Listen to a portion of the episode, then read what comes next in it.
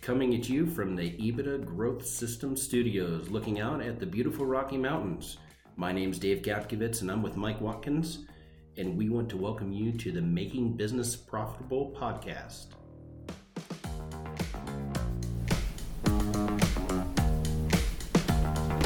Good day, Dave. Good day, Michael. How you doing? I'm doing fine, man. It's uh, springtime. We're headed into the summer. We have beautiful weather here in Front Range of Colorado. That moon last night was amazing. If you got a chance to see it, It was beautiful. Wow. wow. So, how about you? How are you doing? I'm doing good, man. I, I got one word: llamas. Yeah, bro. I uh, did they slip those in on you, or did you go in fully? Totally slipped him in on me. I didn't even. It's my wife. That's my wife. It's like, hey, so why did we get this property? Well, you're the only one that would take the llamas. I was like, llamas. So now I got nine llamas. Yeah. Do you milk llamas? Not that I know of. I, it's, I don't think it's on the docket. I don't think it's on the docket to milk llamas. But, uh, but I appreciate you asking, Mike. Oh yeah, you shave llamas. yep, for their fiber, for their fiber. Yeah. Not yeah. like Metamucil, but uh, their fur. It's uh, it's not worth that much. Um, their poop is actually worth more than their fiber. Long story. Anyway, I got uh, nine llamas, four boys, five girls. Wow, man. They all have different attitudes, but uh, we're getting to know them pretty well. How about llama steaks? Do you know anything about that? Yeah, yeah, that's one of the first things I looked up. You can cook them. Right on. That's that's like we have a friend in uh, Indiana that that ate ate raccoon. Uh, If you can eat raccoon, you can eat llama. I guess. I guess. I guess, but uh, I'm not. I'm not actively butchering llamas right now. So, but so we're gonna stay away from that. Uh, we're just hanging around, and being friendly with llamas, I suppose. okay. But uh, thanks, thanks for the story. So, uh, well, what are we going to talk about? uh, you know, we're talking about we're starting a whole new season. This is uh, 2022. We're getting in the swing. We're uh, actually. I know a lot of people say uh, different things about our microphones and whatnot because you know Mike has that soft, tender voice, right? But uh, or a bad microphone. or, or a bad mic. We're gonna find out. We're gonna test out. We got some new mics coming, so I'm looking forward to that. Not not replacing you, mic microphones. That's good. Good. You know. That's good. So what what's today's topic? So you said you want to talk about uh, workplace toxicity, you know, How to- and, and how you get on top of it, right? Yeah, it's how to conquer workplace toxicity. I think that's pretty good. So You know, it's these topics that we come up with for our podcast. Oftentimes, uh, they they're, originate with a client where we observe, you know, something, and then we want to come back and kind of share it with our community, um, the right and the wrong around it. So. right, Um, and uh, you know, I think I think people know if they're in a toxic workplace or not. And if you're an owner and you have a toxic workplace, you know, sometimes you don't know what to do about it. I mean, you you recognize it, but you don't know what to do about it. So what, what do you do, Dave? you know, I think I think you start with. Uh, I mean, this is uh, not mean. I don't mean to be generic, but I think you start with culture. You start working on your culture, or you set up your culture right. You you have to start there because if you don't have a good culture, and uh, you're trying to conquer toxicity, you're just literally lining people up with problems and firing them. That's really the only way to conquer because you're having one conversation at a time instead of trying to steer your whole culture.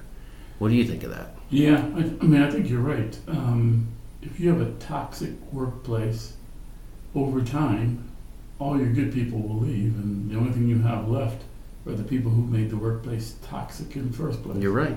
You're right. And, and I think you do that by really getting involved in your people and meeting them where they're at.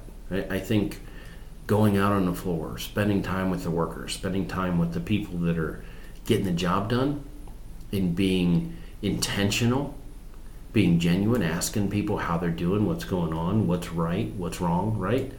And having those conversations, those real conversations. And and I think one thing that I've seen a lot is you'll have that conversation with an employee, you go out and in the middle of one of your employee sentences, your phone will ring and you just, oh, oh, oh, one second, and you walk away from them.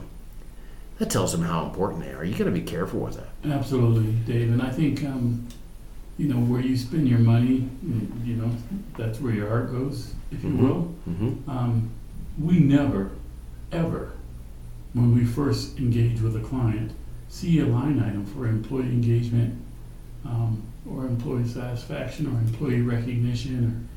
Or, I mean, and, and those are those are the critical elements for a good culture. Um, so you you talk about budgeting time. You also have to budget money for, Mhm. for sustaining your culture. It's not going to just happen organically. But but I don't. At the same time, if you walk out once a month to see your culture and see your people and, and see how they're doing and what's going on, um, that's not going out there seeing where people are at. That once a month, I'm talking about if you're a boss and you're at the plant or you're at a location, I'm talking about going out there every day, making a quick round, seeing how people are, saying hello, right? Yeah, but I, and I'm, I'm talking about the frontline managers, the, the leads or the supervisors who uh, who are responsible for the care and feeding of, of the individual contributors on the team, the Mhm. machinists. Those people don't have the skills to be operating in that role, and so that money that you're spending really is culture dollars on training those frontline managers. It's not it's not so much leadership development Yeah. as it is Yeah, I see where you're going there. So it's it's more than I'm talking about developing relationships. You're talking about investing in investing in. Uh, so I was taking that as hey, let's spend some money on maybe a barbecue or a get together here or there. But when you start investing in training, maybe paying people a little bit more. sure. See sure. some of these new wage reports. Uh, I mean, you got to understand that there's right now the last uh, the last statistic I saw, um, and it's May 16th. But the last statistic I saw, there are 11.5 million job openings right now. So if you aren't paying Yeah, people well, they aren't going to be there because there's somewhere else for them to go. You know, and the thing is, in for small business in America, and I suspect it's the same for small business all over the world, but specifically for America, um, the oil and gas companies. I, I saw a statistic that they had. I, I don't know who it was. Twenty billion dollars of operating profit in the third quarter. You know, like how does that happen? Well, you know, the inflation, um, supply chain, um, whatever, these large companies make corrections really fast to their pricing, and you, the consumer, pay it, Or- Or you don't drive. or you don't drive, right? Yep. And um, small to medium-sized businesses are so afraid of raising their prices. We tell them, you got to pay your people more money. Well, I, we don't have enough um, margin. Okay, we have to charge more. Well, we can't do that. And it's it's a That's a whole nother podcast, Mike. I know, I know, I know. But you know, culture is going to cost you money, and you can't. You, you, you have to make that sacrifice. That when I, yeah, when I'm saying meet people where they're at, when you see somebody that works really hard, first one in the door, last one out, and their work, you don't take that for granted, man. You treat that person well financially, and you believe in them. I mean, some people they have a lot of talent. You'll walk into a place and and you after you work with a group of people, there'll be a certain number of people you're like, ah, I'm not sure about that person. I'm not sure they're really going to pull away. Because you'll develop opinions, right? But somebody fresh comes in and believes in that person that you're kind of like, eh, I don't think they're going to make it, or nah, they're nothing really special. Somebody fresh comes in, next thing you know is they start believing in those people, and that person starts contributing twice as much as they were yesterday.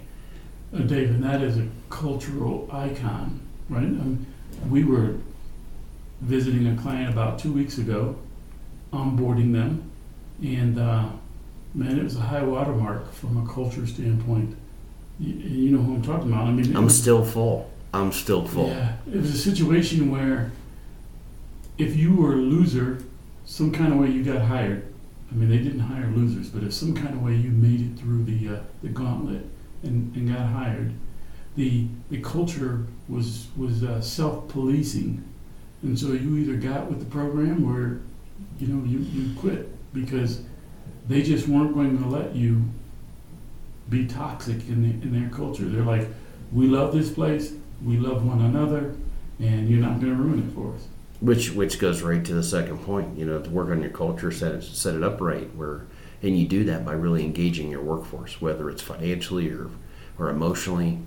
Um, the second one is really you kind of empower your culture to police itself, isn't it? Yeah. You yeah. say that you say that a lot. Yeah, I mean it's it's it's way cheaper. It's way more effective.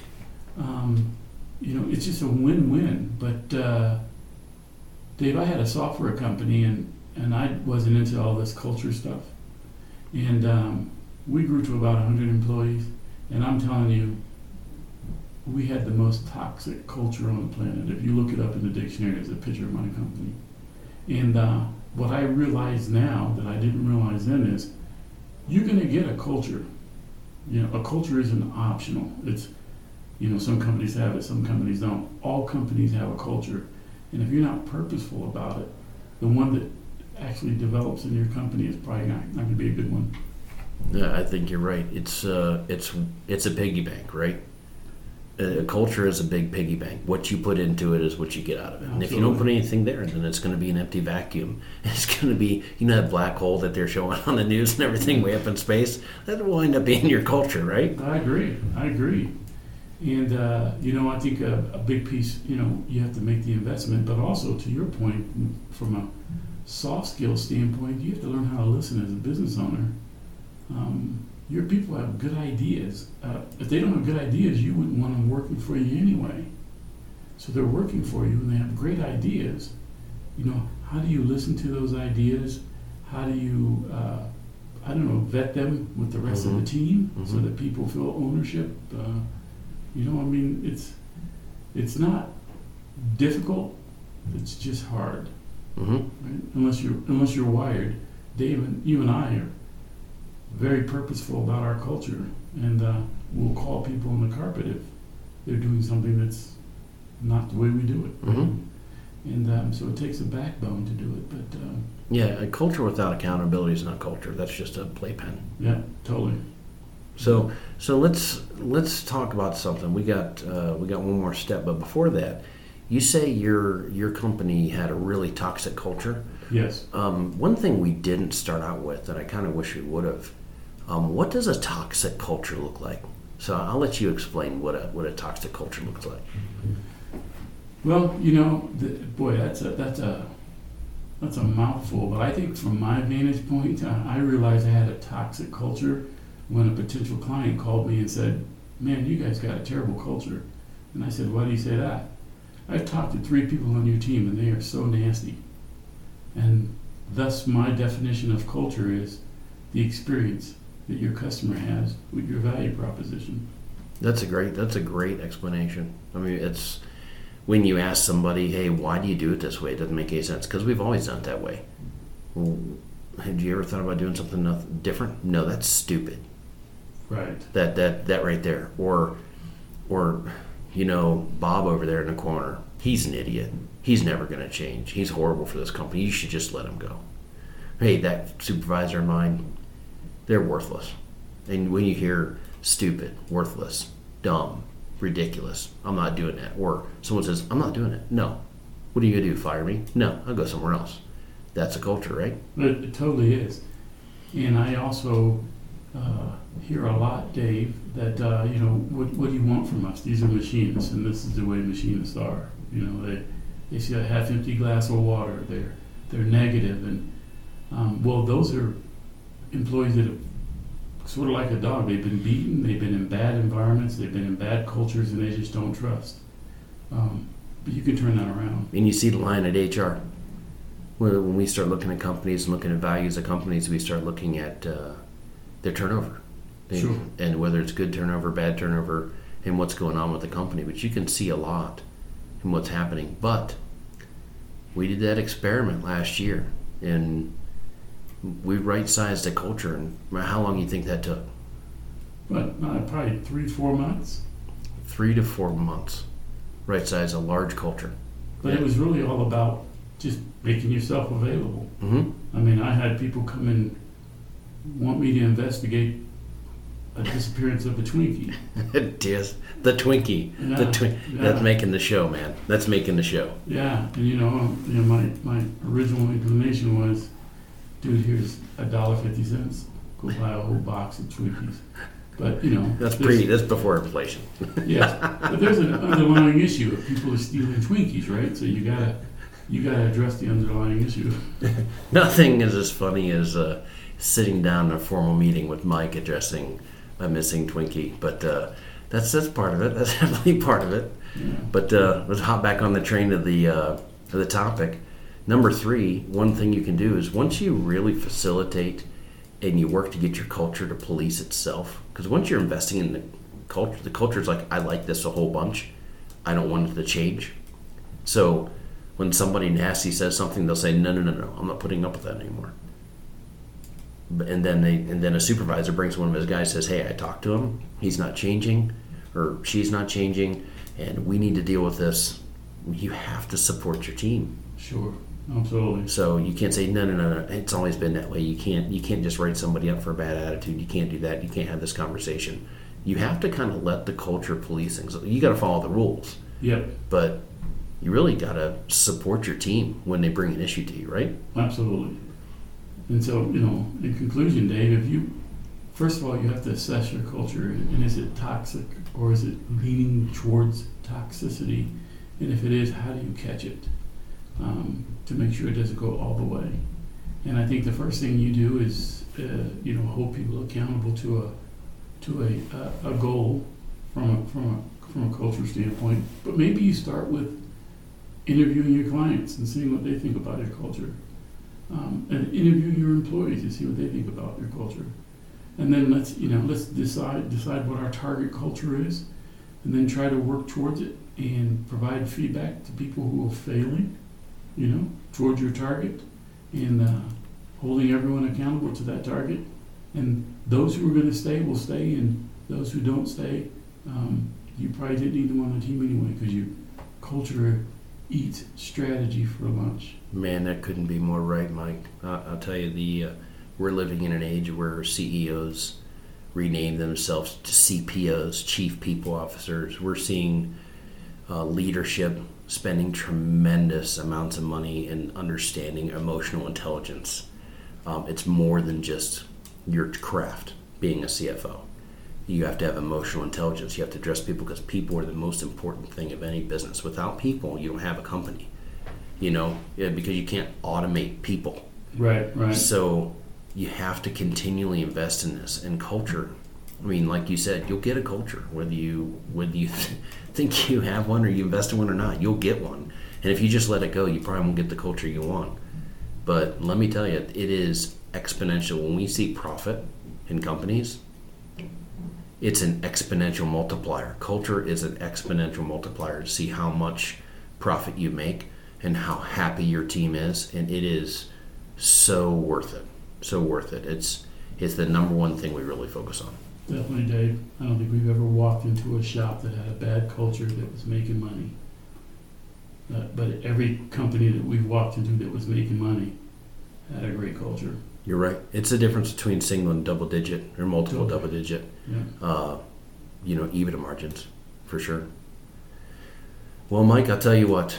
We we lean in culture. Culture is very important. It is what we do. It's who we are. Um, not EGS, just every company. It is culture is so important. So conquer workplace toxicity. You know, work work on your culture, set it right. Work to get the culture to police itself, and then when they start doing that, support them. And and when you get that culture, foster it, keep it, empower it, nurture it, do whatever it takes to keep that culture going, so you can be a more successful business tomorrow than you are today. Right on, Dave. Right on.